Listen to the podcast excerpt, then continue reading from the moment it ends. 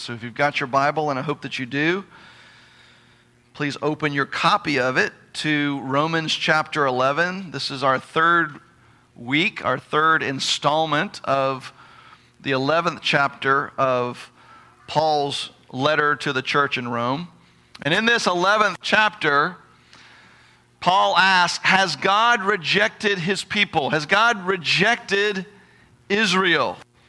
And his answer, of course, is an emphatic no, not at all. He gives first the example of his own life Paul, the apostle, an ethnic Jew, but also a regenerated believer in Jesus Christ and part of the true Israel. So there's no way that God has rejected his people because we see Paul as an example.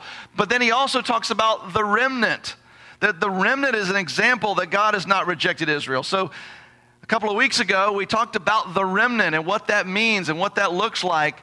But then last week, in verses 7 through 10, we saw Paul deal with the rest.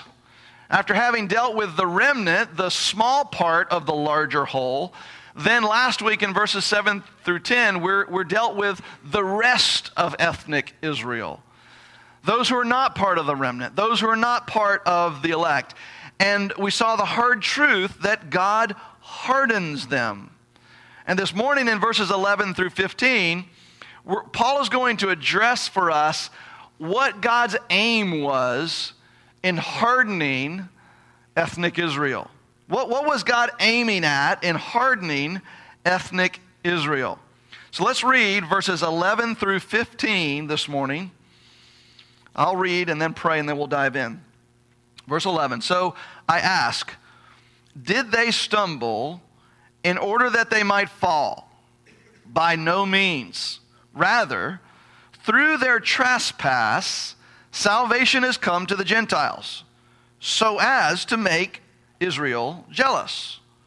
Now, if their trespass means riches for the world, and if their failure means riches for the Gentiles, how much more will their full inclusion mean? Now I am speaking to you Gentiles, inasmuch then as I am an apostle to the Gentiles. I magnify my ministry in order somehow to make my fellow Jews jealous and thus save some of them. For if their rejection means the reconciliation of the world, what will their acceptance mean but life from the dead? Would you pray with me? Father, now as we turn to your word, as we remain in a spirit of worship, elevating you in our hearts and lives as King and Redeemer for us and for our brothers and sisters. We now continue in that spirit of worship as we turn to your word and ask you to speak to us from it. God, would you do that this morning? Would you speak to your people? Father, my brothers and sisters here don't need to hear any, anything from me. They don't need to hear anything that originates from me and anything that is in any way tainted by my own opinion or thought. We need to simply hear from you. So, God, if I, if I say something from up front that's, that's not grounded in your word and it's not of you, God, may you cause it to fall on deaf ears. But, Father, may your word and the heart behind your word and the, and the meaning of your word drive deep into our souls and bring about fruit for your kingdom. And may you be glorified in and through our lives as a result of it.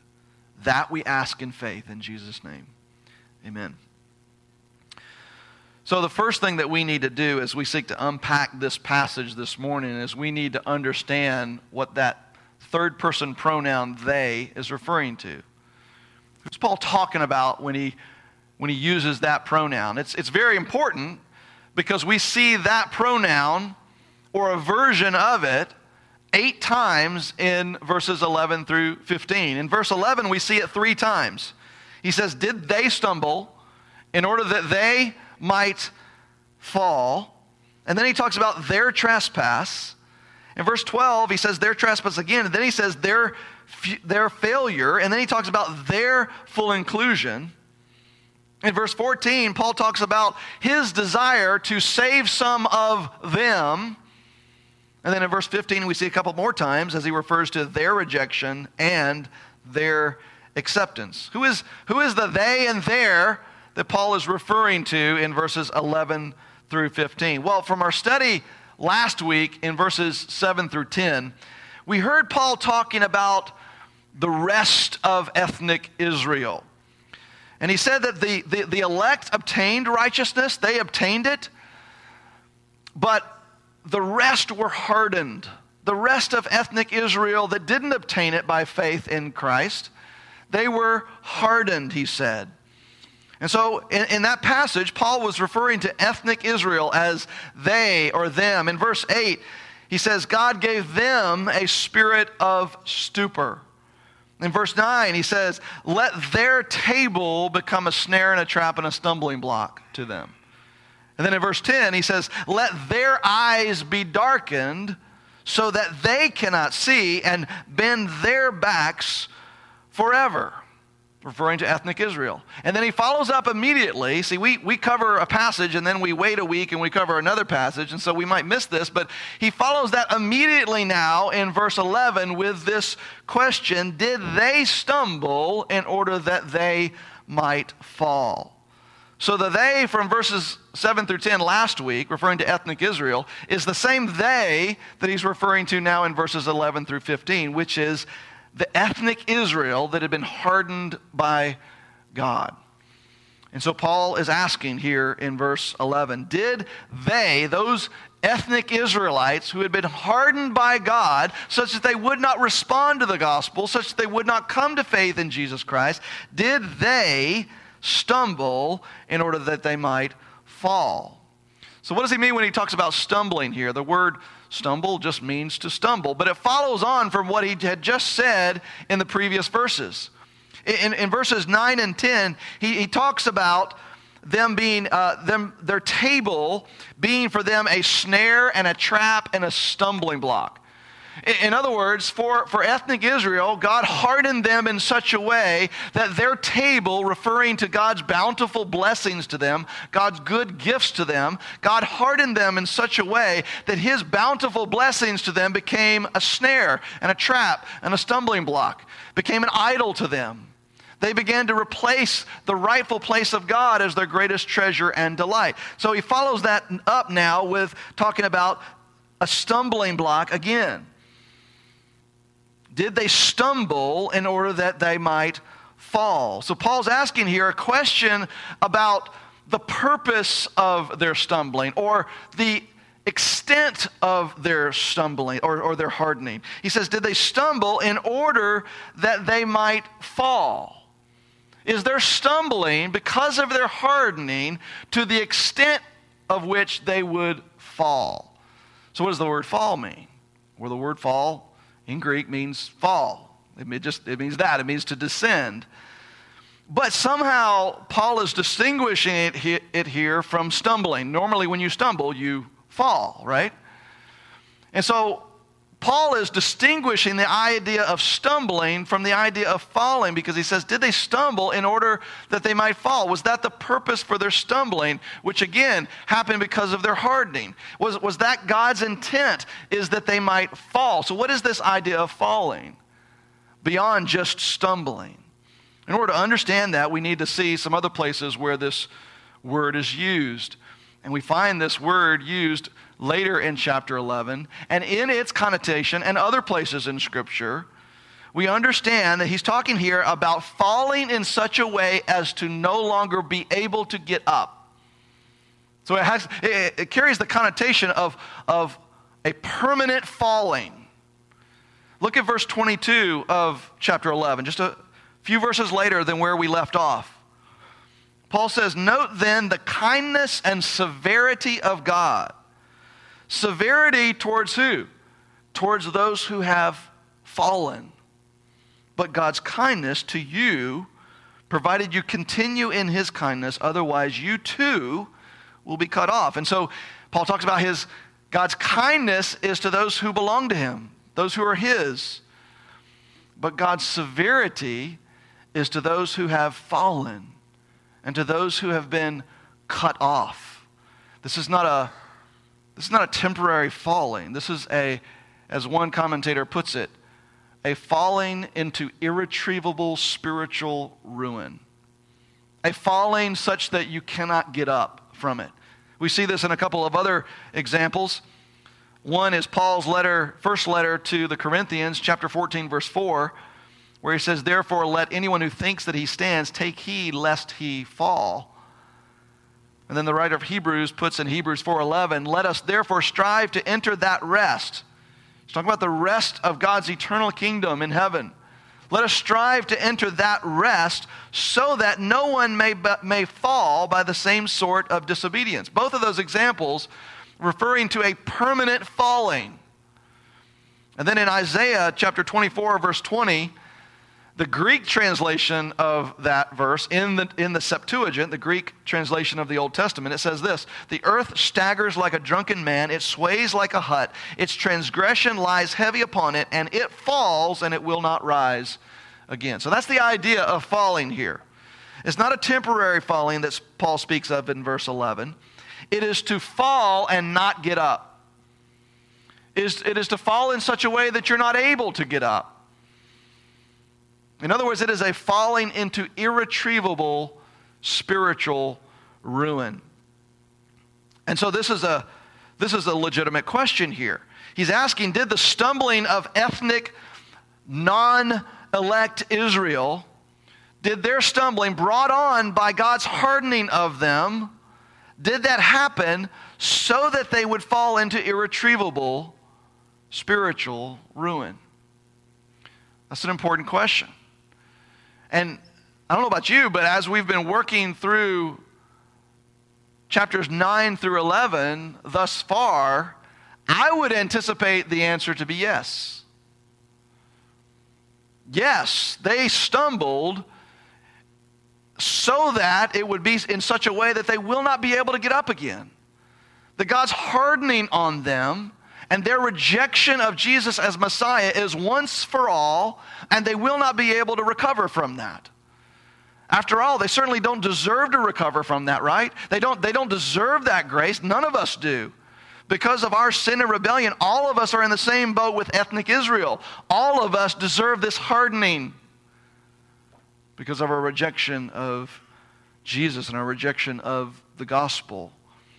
And so we might ex- expect the answer to be yes, but instead, Paul gives an emphatic no. He says, by no means. And so we have our first point from this. And our first point, our first principle from this is that the hardening of Israel is not permanent. It's not permanent, it's, it's somehow limited. Now we have to stop here for a moment and realize that this would have been incredibly encouraging to Paul. Paul would have he would have found great delight and joy in this truth that the hardening of his fellow kinsmen is not permanent. After all, he's been lamenting over their hopeless and lost condition all throughout chapters 9, 10, and 11, right? At the beginning of chapter 9, he said, I have great sorrow and unceasing anguish in my heart because of them, because my fellow brothers and sisters and kinsmen according to the flesh, my fellow Israelites, are completely and hopelessly apart from God, Yahweh. I have unceasing anguish in my heart and deep sorrow over this, so much that he then said, For I could wish that I myself were accursed and cut off from Christ for the sake of my brothers, my kinsmen, according to the flesh. Paul says, I, I, I, if I could, I would change places with them. They're accursed and cut off from Christ. And if I could, I would exchange places so that I were accursed and cut off from Christ so that they wouldn't be. Paul laments this over and over. First verse of chapter 10, he said, Brothers, my heart's desire and prayer to God for them is that they may be saved. And then at the end of chapter 10, Paul gives us that picture of God holding out his hands all day long to a rebellious and contrary and disobedient people, lamenting over this. Don't you know that Paul must have been delighted now to be able to proclaim that this hardening of his fellow kinsmen wasn't permanent, wasn't forever, wasn't for all time. By the way, as we read through chapter 11, this, this squares nicely with the flow of how Paul has been presenting this. Remember in verse 1 of chapter 11, he said, Has, has God rejected his people? Has God rejected ethnic Israel corporately? And he says, No, absolutely not. The example of Paul, I'm, a, I'm an ethnic Jew, and yet I'm a follower of Jesus. I'm a part of true Israel, the people of God today. And, and you've got the remnant. The remnant, as he said in those verses, chosen by grace, chosen by God to be a part of his kingdom. So, no, he, he hasn't rejected them at all because of himself and because of the example of the remnant chosen by grace to be recipients of God's righteousness by faith in Jesus Christ. The remnant was ethnically Jewish and yet also part of spiritual Israel, the Israel of faith. And, and their, their mere existence was further evidence that God had not rejected ethnic Israel. But then he said, What about the rest? That's what we looked at last week. What about the, what about the rest who weren't part of that? Doesn't their existence prove that God has rejected the rest of ethnic Israel? Paul says now emphatically, no, it does not. Thankfully, praise God, no, it does not. And why? Because they're hardening, by consequence of which they're now outside of God's people. That hardening was not to be a permanent hardening. It was not for the purpose of them falling in such a way that they fell into irretrievable spiritual ruin. But how and why is Israel's hardening not permanent? Or what, what, is the, what is the purpose for Israel's hardening not being permanent? Paul says, by no means, in verse 11, by no means, rather, through their trespass, keep in mind that word, that, that pronoun there, all through this passage refers to ethnic Israel. Their trespass, through their trespass, salvation has come to the, to the Gentiles. So let's stop there. Last week, when we talked about God's intentional and willful hardening of ethnic Israel, we pointed out that his purpose in doing so was in such a way as to show the fullness of his glory by also demonstrating that part of his character and nature and being, including his wrath against sin and his power. And we quoted from chapter 9, verses 22 and 23, and said that God's purpose in hardening ethnic Israel was to display the fullness of his glory as chapter 9 said, to show his wrath and to make known his power and how he handles vessels of wrath, in order to make known the riches of his glory for vessels of mercy. So that was the first reason that, we, um, we, that we've unpacked so far in chapter 11 of the purpose for God's hardening of ethnic Israel. The first purpose is what we covered last week from chapter 9 to display the fullness of his glory. And that, that's not just a first of many, that, that really is an overarching purpose of everything that God's do, God does, including God's hardening of ethnic Israel. But this morning, in this passage, we're going to unpack a couple of additional reasons or purposes or end results, if you will, of God's hardening of some of ethnic Israel. And it's going to further answer the question why is his hardening of ethnic Israel partial? Why is it temporary?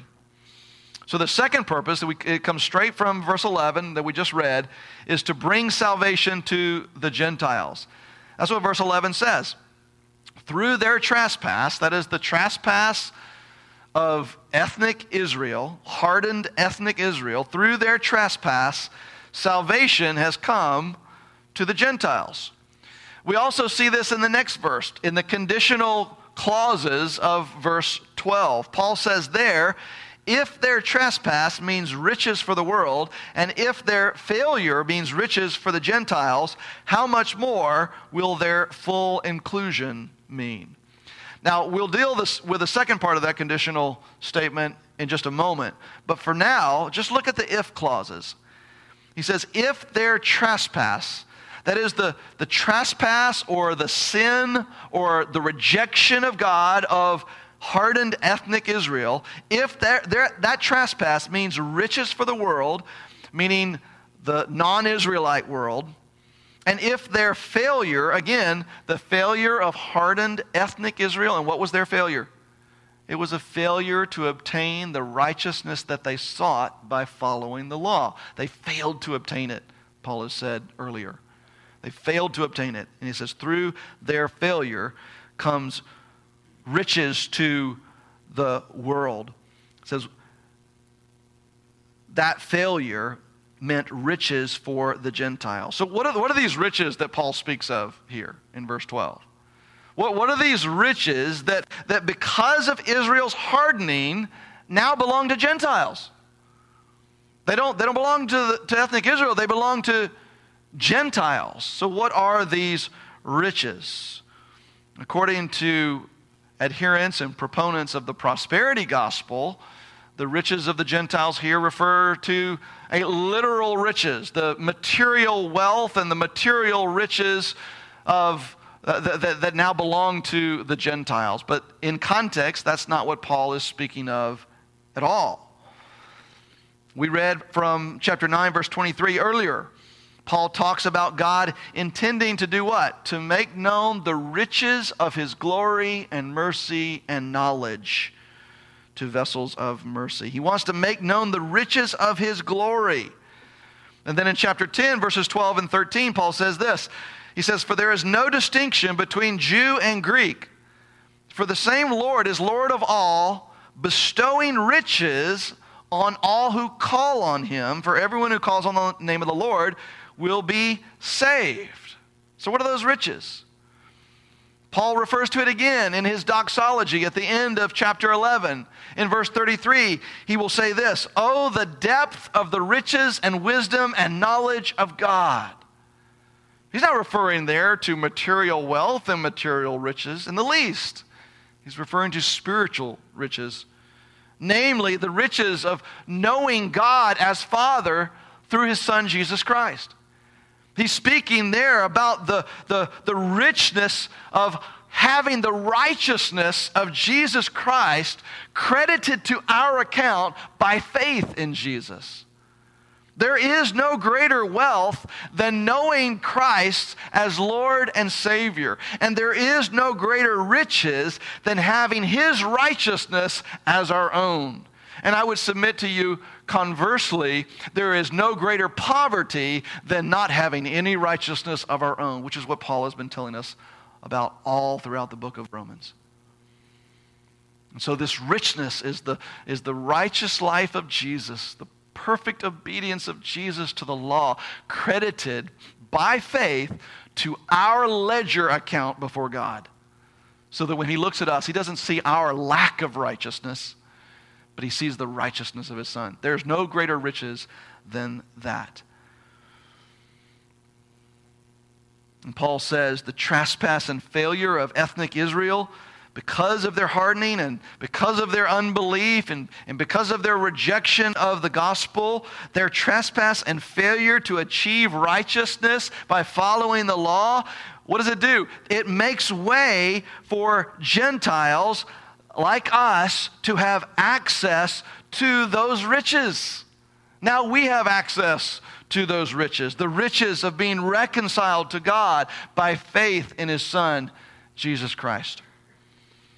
So, in the passage that follows, the one that we're looking at this morning, that we'll cover next week, Paul seeks to explain this principle through the use of an agricultural analogy or metaphor and that is the metaphor of an olive tree. And he will say that an olive tree, or at least the kind of olive, olive tree that he's referring to in the analogy, has two kinds of branches.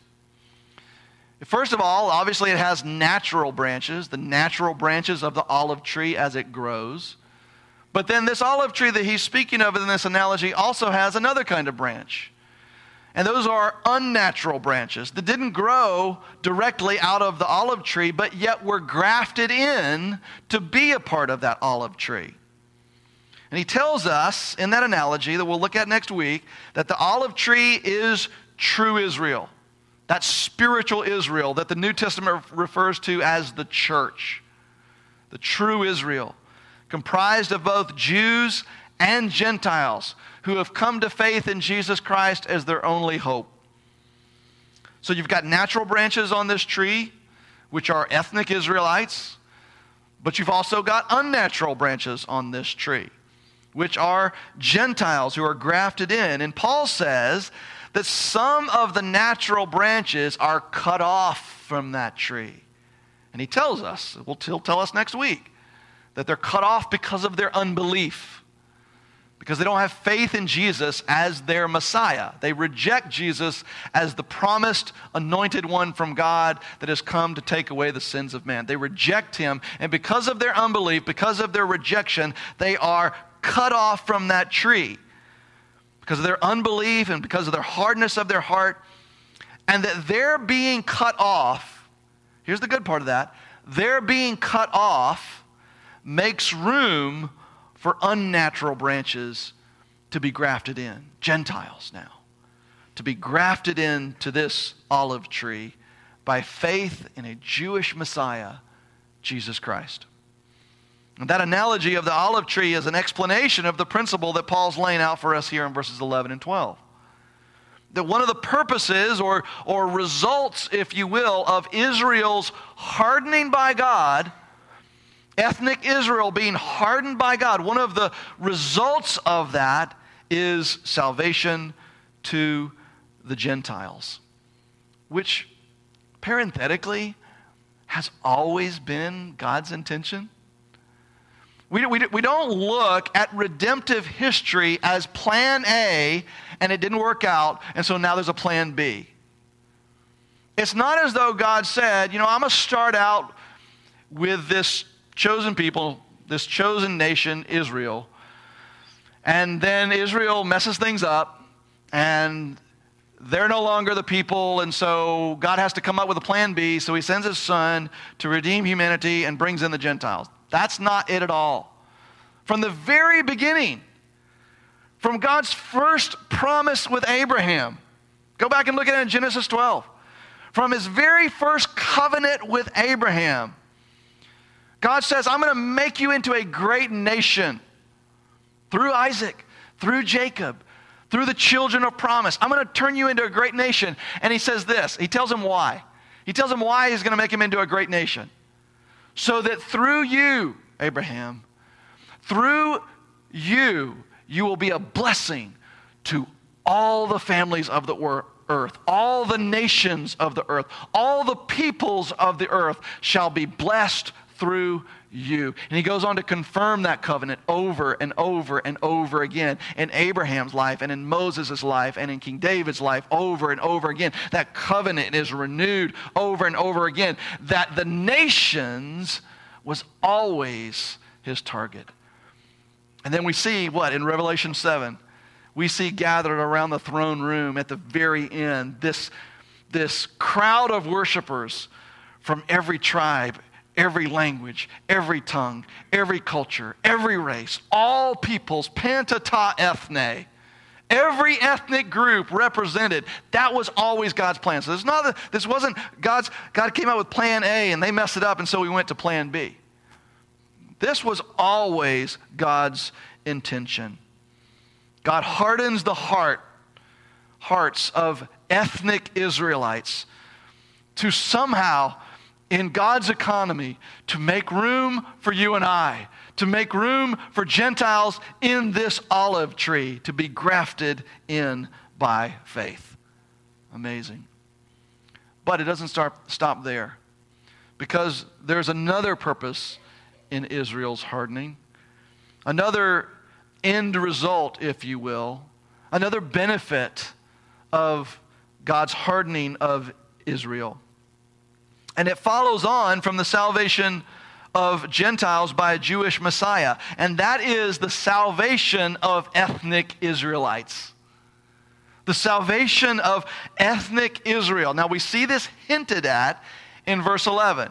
Look at the end of verse 11. He says, Through their trespass, salvation has come to the Gentiles. And here's the purpose statement so as to make Israel jealous. Now, why is he doing that? Why, why is he hardening Israel in such a way that they reject Jesus as Messiah in order to make them jealous? Because the Gentiles now are grafted in. Why, why, is, he, why is he doing this? We saw the jealousy of Israel back in chapter 10, verse 19, when Paul records what God says to Israel through Moses when he says, I will make you jealous of those who are not a nation. With a foolish nation, I will make you angry. And so Gentiles were coming to faith in Jesus. And it's beginning to make the Israelites, ethnic Israel, angry on some point and jealous on other points. Now, why would Gentiles coming to faith in Jesus make the Jews jealous. I mean, after all, isn't, isn't that what they wanted? Didn't they, didn't they want to put Jesus to death? Why, why would that now make them jealous? Well, because remember what this means for Gentile believers. It means that Gentile believers are now a part of true Israel. We go back and read through chapters 8 and 9. Who is true Israel? Not just those who are descendants of Abraham physically, but those who are descendants of Abraham by faith. And so, Gentile believers, they're now true Israel. They're, they're part of true Israel. And so, the Old Testament prophecies, I'll repeat what I said when we went through that. The Old Testament prophecies to Israel are now ultimately fulfilled in true Israel in the New Testament church, the true Israel of our day. So this means that, that these Gentiles are now children of Abraham. While the physical de- descendants of Abraham, they're, they're, they're no longer children of Abraham, at least not with respect to God's promises and covenants with Israel. Now those belong to the church, to the true Israel those of both Jew and Gentile descent who have come to faith in Jesus Christ. And so now, consequently, these Old Testament covenants to Israel now belong in part to Gentile believers. And Paul says this has the effect of making ethnic Israel jealous of them, which is understandable. But why would God do this? Why, why would God want to make ethnic Israel jealous, as he says in verse 11? so as to make them jealous. Why would he want to do that? Why would God want to make ethnic Israel jealous? Well, think about it.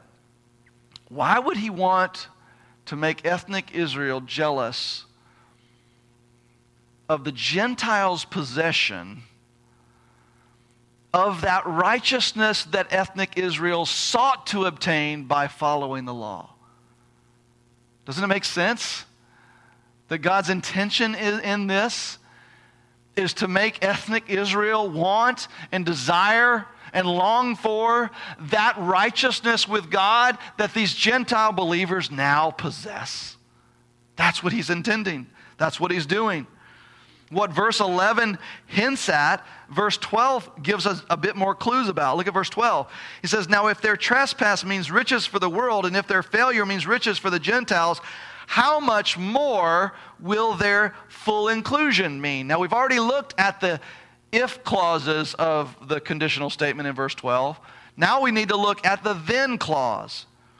It says, if their trespass means riches for the world, and if their failure means riches for the Gentiles, which we said referred to the hardening and unbelief of ethnic Israel, by means of which God would make room on the olive tree for Gentile believers to be grafted in, now the then clause. Then, how much more will their full inclusion mean? There, Again, referring, that pronoun referring to ethnic Israel. How much more will the full inclusion of ethnic Israel now mean? He asks.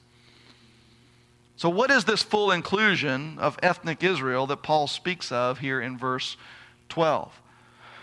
I believe he's talking about the salvation of ethnic Israel. And we see that spelled out for us in no uncertain terms later in verses 25 and 26 of chapter 11. Look there with me. Verse 25 and 26 say this Lest you be wise in your own sight, I do not want you to be unaware of this mystery. What is the mystery? It's the mystery of the hardening of Israel. He goes on to say, A partial hardening has come upon Israel. What makes it partial? It's limited in some way. It's not a forever hardening, as he said earlier. It's not a permanent hardening. It's, it's limited in somehow. And he tells us that this partial hardening has come upon ethnic Israel until a certain time. So it's, it's, so it's limited in time. Not in scope, not in extent, not in ability, but it's limited in time.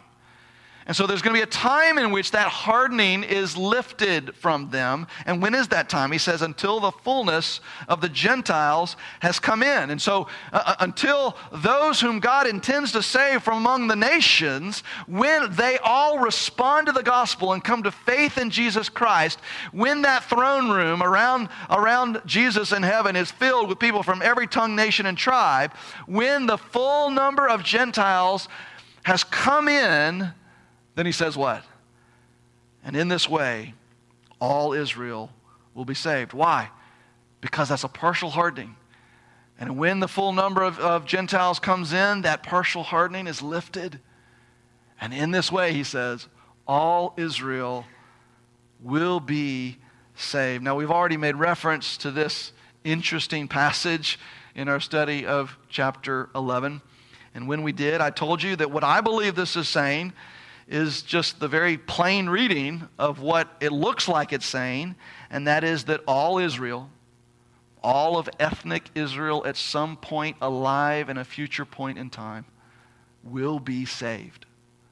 That all of ethnic Israel at some point in a future time will be saved. Now, we're not there yet. When we do, we'll have more fun with that and we'll unpack it even more and say a lot more about it. But for now, I think we can all assume that Paul's reference to full inclusion of ethnic Israel in verse 12, or yeah, in verse 12, is that which he affirms also in verses 25 and 26 when he talks about all Israel being saved. So, what, whatever it is that we understand verses 25 and 26 to mean is also what he's talking about in verse 12 when he talks about the fullness of ethnic Israel or the full inclusion of ethnic Israel. So then, verse 12 is saying that there's this third purpose or this third benefit or result from Israel's hardening. First of all, it directly opens the door for salvation to come to the Gentiles. The natural branches are cut off, and it makes room for these unnatural branches to be grafted in. How? By faith in Jesus Christ as their Messiah. But also, this in turn leads to ethnic Israel becoming jealous of that becoming jealous of the fact that these non Jews, these Gentiles, now possess the righteousness that they failed to obtain by following the law. And so they become jealous of this. And God's, God uses and utilizes that jealousy to lead them back to Himself. To lead them to faith in Jesus Christ as the Jewish Messiah that He is. As we'll see in the olive tree analogy next week, he speaks to this part as well. The natural branches were cut off by unbelief, but they can also be grafted in if they do not persist in their unbelief. In other words, if they come to faith in Jesus Christ. It's not another plan of salvation, it is not another means by which they are saved.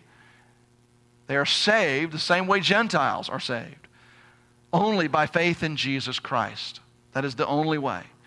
And so, if they don't persist in their unbelief, if they come to faith in Jesus Christ, they are grafted back in. So now we can look at verses 25 and 26. And we, and we see the full inclusion of ethnic Israel, that, that all of ethnic Israel at a certain point in time will come to faith in Jesus as Messiah. But we can also see this happening in the lives of individual Jews and ethnic Israelites in Paul's day and in our day today. So, there's, so this happens on both a corporate level and an individual level. We see it on this large scale corporate level in verses 25 and 26. When there's this massive conversion of ethnic Israelites to faith in Jesus Christ as their King and Lord. And we see, I believe, that, that this happens in the end times. It happens right before the second coming of, of Christ, after the fullness of Gentiles, after all the full number of those whom God is saving from among the non Jews have come to faith in Jesus Christ, then there is this statement all Israel will be saved. So we see it on a corporate, massive level, but we also see it on an individual scale, on an individual level. And, and this is what Paul says his ministry is all about. Let's look at verses 13 and 14. Paul says, Now I am speaking to you Gentiles, inasmuch then as I am a, an apostle to the Gentiles, I magnify my ministry. I make much of my ministry. We, we read el- elsewhere about the humility of Paul over and over again. He doesn't make much of himself. So, why is he here? Why is he magnifying his ministry? Why, why, is he doing this? What is the hope? What is his hope in magnifying his ministry in bringing the gospel to the Gentiles? He tells us in verse 14, in order somehow to make my fellow Jews jealous and thus save some of them. And so we have this oscillating back and forth in this passage of the benefits of God hardening ethnic Israel, first to the Gentiles, as now, because of that, salvation comes to them. But then it oscillates back to, to ethnic Israel because now that the Gentiles have come to faith in Jesus and they're true Israel, now they become jealous of that. And as a result of their jealousy, God uses that to bring them to faith in Jesus. Now, for now in Paul's day and now in the church age on an individual level. But then one day, by God's grace, on a corporate level, there will be this massive conversion of ethnic Israelites back to faith in Jesus Christ. But Paul doesn't end there because there's actually another oscillation back as a benefit to the Gentiles. And we see that in verse 15. It says, For if their rejection, again, that is the rejection of the gospel by ethnic Israel, if their rejection means the reconciliation of the world, the wor- we're not talking about universal salvation here. He's not referring to everyone, every person in the world, but to the Gentile world in general. So if their rejection of the gospel means the reconciliation of the world, In other words, now the gospel is open to Gentiles. So if their rejection means the reconciliation of the world, he says, what will their acceptance mean but life from the dead? Their acceptance referring to their acceptance of the gospel, their acceptance of Jesus Christ as their hope, this mass conversion of ethnic Israelites in the last days before the second coming of Christ. What will that mean but life from the dead? So if their rejection of the gospel, which is a negative thing, right? Their, their rejection of the gospel is a, is a negative thing. Paul says, what if their rejection of the gospel means a positive thing, a very positive thing, namely that salvation now comes to the Gentiles? Then he says, what will their acceptance mean? Their acceptance of Jesus, their acceptance of the gospel, which is a positive thing. What will that now mean for the Gentiles. And he tells us life from the dead. What is he referring to there? How are we to understand life from the dead? Now, some will take this phrase figuratively, that um, this phrase, life from the dead, refers to spiritual life out of spiritual death, and that certainly has merit. Paul has talked about that. Um, in, in Romans 6, he talked about us being made alive out of death. And so certainly that, that interpretation has merit, but I see a couple of problems with that. First of all, the, the grammatical structure of verse 15 and verse 12 here show us that Paul is building from the lesser to the greater. We, we see that explicitly in verse 12. He, he says there, now, if their trespass means riches for the world, and if their failure means riches for the Gentiles, how much more will their full inclusion mean? So he's building from the lesser to the greater, and he's very explicit about that in verse 12. In verse 15, he's not as explicit, but we still see it. building from the lesser to the greater. He's doing the same thing. He says, For if their rejection means the reconciliation of the world, in other words, a bad thing means a good thing for Gentiles, what will their acceptance, a good thing, mean but life from the dead? So we see it there as well. He's building from lesser to greater. And so if life from the, get, from the dead refers to spiritual life from spiritual death, as miraculous as that is, as amazing that, as that is, that's simply almost synonymous with reconciliation of the world. That's simply synonymous of coming with coming to faith in Jesus Christ instead of building from the lesser to the greater. But there's another reason why I have a hard time with the interpretation that life from the dead means spiritual life from spiritual death as a benefit back to the Gentiles. And that reason is this the full inclusion of ethnic Israelites, according to how we're reading Romans 11, comes after the full inclusion of Gentiles. Right? That, that's what he said in verses 25 and 26. Until the fullness of Gentiles has come in, until the full number of those whom he's going to save out of the nations has come to faith in Jesus Christ. At that point, then the hardness will be lifted, and then all of ethnic Israel alive at that point in time will be saved. So then, how can life from the dead as a benefit for Gentiles refer to spiritual life from the dead? Because after this massive conversion of ethnic Israelites, the full number of Gentiles has already come in. So it can't refer to that. It's got to refer to something else. So it refers here, I believe, my interpretation, the best way to understand life from the dead is to simply take it literally that it means life from the dead, resurrection from the dead that the full inclusion of Jews, this massive conversion of ethnic Israel, Israelites to faith in Jesus Christ at some point in the future, will somehow be tied to the resurrection of believers in Christ.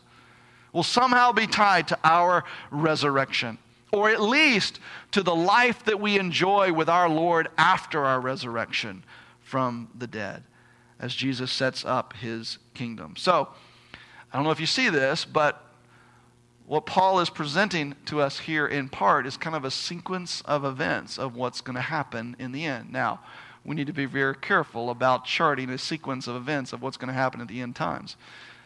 Because, quite honestly, there's a lot of confusing scripture that we have to unpack in order to walk through that. And we don't have time for that this morning. Lucky you. But in general, we see a description of how God is operating in the current church age and how he's going to bring that age to a close. God has hardened ethnic Israel. And this hardening won't last forever. It's temporary, it's, it's partial, it's limited in some way, but it is for now. And in part, it is for now so that salvation will come to the Gentiles. There's room for Gentiles to be grafted into the tree. But this makes ethnic Israel jealous. God uses that jealousy to bring ethnic Israel to himself. For now, in part, on an individual level, as ethnic Israelites come to see Jesus as the Messiah. But then one day, after the full number of Gentiles has been brought into the, God, to the, to the family of God by responding to the gospel of Jesus Christ, this hardening will be lifted and there will be a massive corporate conversion of ethnic Israelite, Israelites to faith in Jesus Christ. And then, after this massive conversion of ethnic Israel, the church will enjoy life from the dead. How in the world do we apply a passage of Scripture like this? What are the what are the ways in which we are to respond to this? I want to suggest to you two implications of this passage. One is an implication for our worship, and another is an implication for our mission. First, I believe, as a result of what we've seen here, we should glory in the news that Gentiles have been included in this salvation. The salvation that was promised to the children of Abraham, and that by faith in Jesus Christ, we have become children of Abraham. And that means we are the true Israel of God. Listen to how Paul puts this as he addresses the church at Ephesus in Ephesians chapter 2. He says, Therefore, and he's speaking to Gentiles, Therefore, remember that formerly you who are Gentiles by birth and called uncircumcision by those who call themselves the circumcision, which is done in the body by human hands. Remember that at that time you were separate from Christ, excluded from citizenship in Israel, and foreigners to the covenants of the promise, and without hope and without God in the world. But now in Christ Jesus, which is a key code, coded phrase for because but now because of faith in Jesus Christ, because now you are in Christ by faith, what happens? You who once were far away have been brought near by the blood of Christ. And so now we Gentiles are no longer separate from Christ. We're no longer excluded from citizenship in Israel. And we are no longer foreigners to the covenants of the promise. Now we are, by God's amazing grace, recipients of the covenants of promise. And we are no longer without hope and without God in the world. Now we have a sure hope because we do have God in this world and in the next. And he goes on to say how this happened. For he himself, speaking of Jesus, for he himself is our peace, who has made the two groups one and has destroyed the barrier, the dividing wall of hostility, by setting aside in his flesh the law with its commands and regulations. His purpose was to create in himself one new humanity out of the two, thus making peace and in one body to reconcile both of them to himself, to God, through the cross, by which he put to death their hostility. He came and preached peace to you who were far away. That's us, that's the Gentiles. And he came to preach peace to those who were near, that is ethnic Israel. For through him we both have access to the Father by one Spirit. We unnatural branches have been grafted into the, to, the, to the vine, to this olive tree. And we now, by faith, along with the elect of ethnic Israel, we are the true Israel and recipients of the covenants of promise. And praise God for that. We should glory in that. But secondly, a second implication is that as we glory in the fact that we Gentiles have now been grafted into the olive tree of true Israel, the Israel of, of faith, that we've been grafted into that vine by faith, as we glory in that, we ought to be reminded of why we have been grafted in and that our being grafted in is intended to bring ethnic Israel to jealousy. And so there is a missional implication here for us then. Let us, who are Gentile believers in Jesus Christ, let us glory in the miracle of us inheriting the promises to Abraham and being adopted by this Hebrew God Yahweh, let us glory in being rescued by this Jewish Messiah so that the ethnic Israel of our day might be provoked to jealousy, that God might use that jealousy to bring them to faith in Jesus Christ. Our approach should be like that of the father of the prodigal as he turned to the older son and he said, Come on in. You're a part of this family as well. May we so glory in, in the fact that we have been made recipients of the covenants of promise to Abraham and to Israel.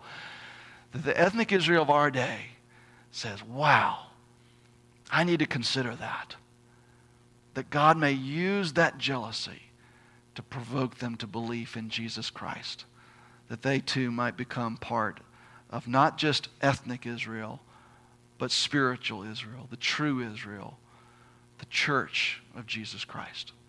Let's pray.